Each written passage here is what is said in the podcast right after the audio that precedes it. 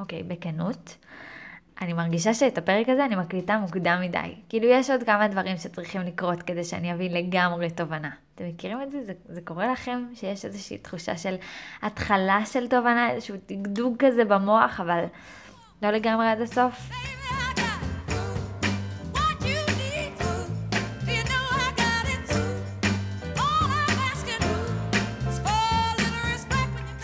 אז ברוכים הבאים לדיאלוג, פודקאסט שיוצא כל מוצא שהוא היום השמיני והכי מבאס בשבוע.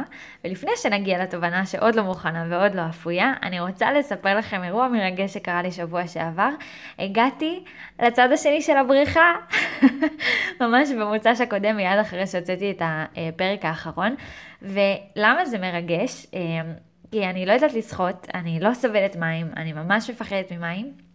ויש לי פחד גבהים כשאני רואה קרקעית עמוקה מדי, שהיא רחוקה ממני מדי, ועד עכשיו ממש נאלצתי לשחות רק עד אמצע הבריכה. כאילו רק עד איפה שאני עומדת. ואז כמובן להיתקל בשחיין עצבני שאני מפריעה לו לסיים בריחות באמצע האימון שלו, ואז לחזור כמו מסכנה לרדודים, או להיעצר על ידי המציל כשהוא אומר לי שאני לא יכולה לעבור את המטר 40 כי אני לא שוחה טוב ואני לא נושמת טוב והוא נורא מפחד. בקיצור, זאת חוויה לא כיפית שאני כל פעם מנסה לתקן כשאני הולכת לבריכה. זה כזה תיקון חוויה על תיקון חוויה על תיקון חוויה.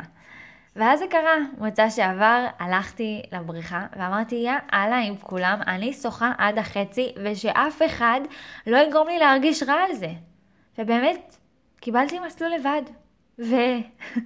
והגעתי וזה היה מדהים ותוך כדי שאני שוחה כזה דיברתי בראש שלי ואמרתי שאני צריכה שזה יישאר ככה ואני רוצה שאנשים יהיו טובים אליי וידאגו לי וירצו בטובתי ופתאום אני כזה חוז... עושה את דרכי בחזרה לרדודים לקיר ומישהו פונה אליי ואומר לי, סליחה, אכפת לך אם אני אצטרף פה?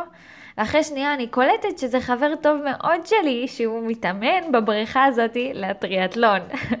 עכשיו, איתי, ככל הנראה, באותו מסלול, הוא התאמן לטריאטלון. והייתי כזה, יואו, זה, זה שלמה, ואנחנו קולטים שזה אנחנו, וכיף וצחוקים, ואז אמרתי לו, תקשיב, שלמה, אולי תעזור לי. ואז הוא שאל, מה, מה, מה אני צריכה? אז אמרתי לו שאני נורא מפחדת לעבור את האמצע. אז הוא שאל למה? כי מה? אמרתי לו, אני מפחדת שאני אאבד את הנשימה, ואז אני אתעייף, ואז אני אטבע. אז הוא שאל שוב, אז מה את צריכה? אז אמרתי לו, אני צריכה שתלווה אותי.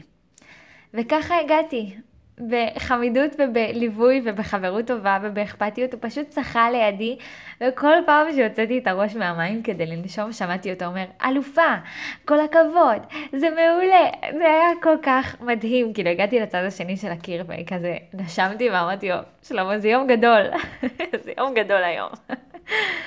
אבל מה שהבנתי באמת מהחוויה הזאת, כשזה קרה, זה קרה כי אני ידעתי מה אני צריכה, וביררתי את זה. לא רק שהלכתי לבריכה שוב ושוב, אחרי חוויות שליליות שחוזרות על עצמן שוב ושוב, אלא ידעתי מה אני צריכה לבקש. אני צריכה לבקש, אפילו ברמה של מהסביבה, מהיקום, מהתת מודע שלי, להגיד, אני צריכה מסלול לבד. אני צריכה אנשים טובים. ואז כשהחבר הגיע, אמרתי לו שאני צריכה עזרה. ואז חשבתי לעצמי, יואו, איזה כיף זה לבטא את הצרכים שלי, ואיזה כיף זה לא להתבייש בהם, ואיזה כיף זה שזה הופך להיות קל יותר לאנשים לעזור לי. חשבתי על זה שזה כל כך באסה עם ימי הולדת, כי בימי הולדת יש פרדוקס. אני שונאת ימי הולדת, אני לא יכולה עם כל הציפייה הזאת שיש לי, שמשהו מיוחד אמור לקרות ביום הזה, ואני לא רוצה את הציפייה הזאת, אז אני לא מתכננת כלום. ואז כשמגיע היום אני מתחרטת שלא תכננתי ומתבאסת על אחרים שלא תכננו לי שום דבר, למרות שלמה שהם יעשו את זה אחרי שכל השנה הם שומעים אותי רק חופרת על כמה שאני לא רוצה כלום ביום הולדת שלי, והם צודקים, אני באמת לא רציתי, זאת אשמתי, אז איך הם ידעו מה לעשות אם אני לא אבטא את מה אני צריכה. ו...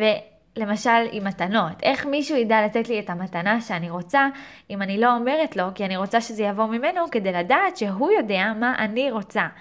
זה פשוט, זה מתסכל, וזה בטח קורה בעוד סיטואציות בחיים שלנו. בכל אופן, אני עושה עכשיו קורס של גישור וניהול קונפליקטים, והטענה של עולם הגישור זה שאין מספיק קונפליקטים בעולם, ורובם נמצאים מתחת לפני השטח. וזה קורה בגלל שאנשים לא באמת אומרים את שורש הבעיות שלהם. בעצם קונפליקט הוא כמו קרחון.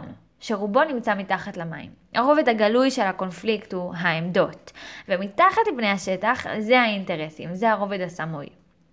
בגישור אנחנו רוצים להגיע לרובד של האינטרסים, שזה אומר הצרכים. אז השאלה היא לא למה מישהו רוצה משהו, אלא למה הוא צריך אותו, לצורך מה. אולי נמצא פתרון אחר שיכול לעזור לאינטרסים שלו. כלומר, ברגע שאנחנו מפרידים בין עמדות לאינטרסים, אנחנו נוכל לצאת מאשליית העמדות, ככה זה נקרא בעולם הגישור, לעבר העולם של הצרכים האמיתיים של הצדדים. ואז מהנקודה הזאת עורכים מפה של אינטרסים משוערים. למשל, אה, מישהו רוצה להיות נראה, או שוויון, או יחס מכבד, או תשומת לב, או כבוד, או להיראות סמכותי מול מישהו. ואז ככה צריך לחשוב בצורה יצירתית על פתרון שיענה על הצרכים של כל הצדדים. בקיצור זה גאוני, ואני מרגישה שמאז שלמדתי את הקורס הזה הפכתי לבן אדם שכל הזמן הוגה ומבטא את הצרכים שלו. אני צריכה מזגן, אני צריכה מים, אני צריכה עזרה, וגם צרכים יותר עמוקים, כמו צורך בחיבוק, וצורך במילה טובה, וצורך בהקשבה. ופשוט הפכתי להיות בן אדם פחות סכסיך. בקיצור, למה אני מספרת לכם את התובנה הזאת מוקדם מדי? שבוע הבא יש לי מבחן על הקורס הזה, ועוד לא התחלתי ללמוד, אז אני בטוחה שהתובנה הזאת היא לא לגמרי עד הסוף, ואני בטח אלמד תוך כדי בחומר, ואז אני אגיד, וואו, לא הבנתי כלום בנקודת הזמן שהקלטתי את, שהקלטתי את הפודקאסט הזה. אבל לא נורא, אה, נראה מה יהיה שבוע הבא. זה היה אחלה חזרה בשבילי במבחן, אז תודה לכם שהייתם פה. ובכללי, בהצלחה לכולנו בתקופת המבחנים אם יש לכם, או ביולי, שזה חודש מוזר גם ככה. וזהו, פה סיימתי. אני אשמח לשמוע את התובנות שלכם. אני אשמח אם תכתבו לי, אפשר באינסטגרם ואפשר בוואטסאפ. ואם בא לכם לצרף חברים נוספים לשיחה שלנו, או לשלוח להם קישור לפודקאסט הזה, אז אני גם ממש אשמח. זהו עד כאן, ניפגש אה, במצע שווה לעוד פרק של דיאלוג.